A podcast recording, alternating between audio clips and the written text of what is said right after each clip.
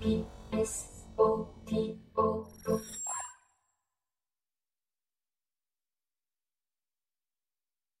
제2장 추리의 과학 이튿날 우리는 약속한 시간에 만나서 그가 말한 베이커 스트리트 221 B번지의 집을 둘러보았다. 안락한 침실이 둘, 통풍이 잘 되는 큼직한 거실이 하나 있는 집이었다. 거실에는 밝은 색의 가구가 놓여 있었고 널따란 두 개의 창문으로 빛이 환하게 들어왔다. 하숙집은 어느 모로 보나 썩 마음에 들었고 우리 둘이 나눠서 내게 될 하숙비도 싼 편이어서 직석에서 흥정을 마치고 바로 계약을 했다. 그날 저녁 나는 호텔에서 짐을 옮겨왔고 셜록 홈즈는 내 뒤를 이어 다음 날 아침 대여섯 개의 상자와 큰 가방들을 가져왔다. 하루 이틀 정도 우리는 짐을 풀고 가장 잘 어울리는 자리에 물건을 배치하느라 여념이 없었다.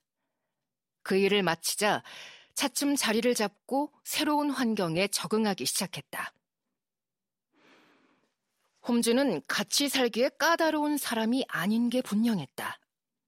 그는 나름대로 조용했고 생활 습관이 규칙적이었다.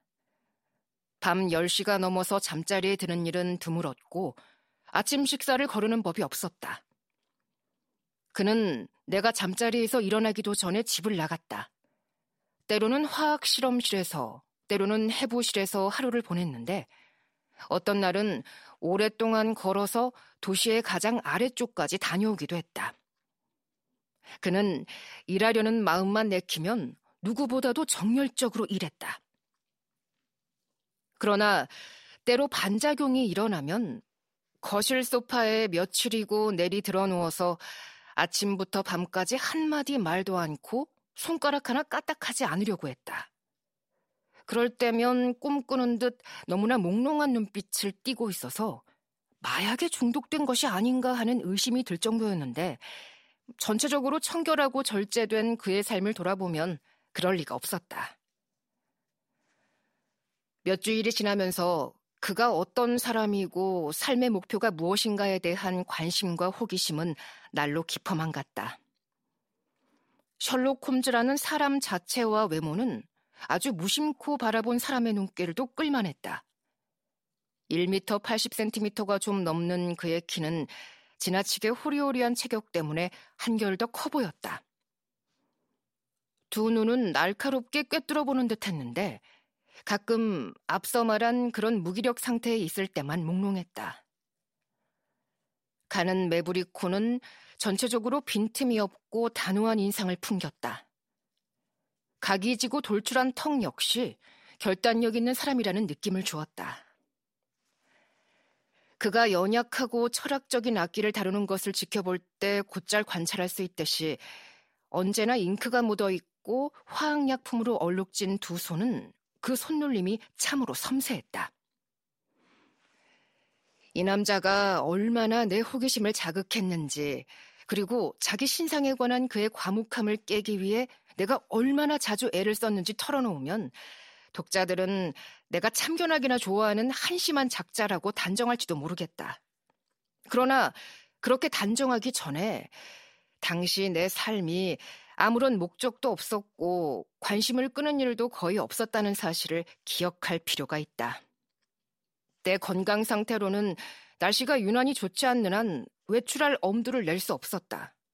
더구나 나를 찾아와 일상의 단조로움을 달래줄 친구도 없었다. 그러한 처지에 방 친구를 둘러싼 수수께끼에 열광한 나는 그것을 파헤치기 위해 많은 시간을 보냈다.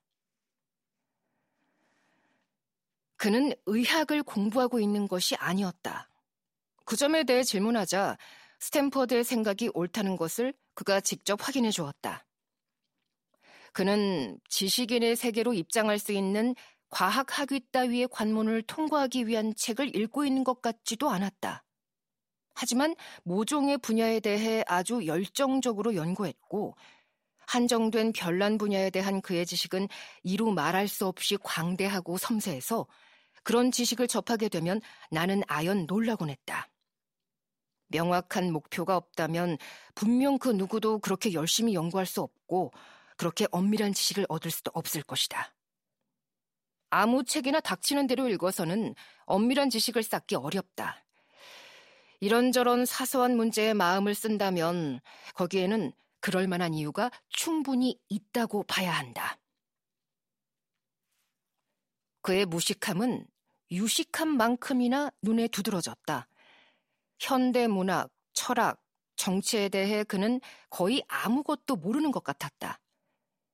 내가 토머스 칼라일의 말을 인용하자 그는 어리둥절한 표정으로 물었다. 칼라일이 누구이며 뭘 하던 사람이냐고.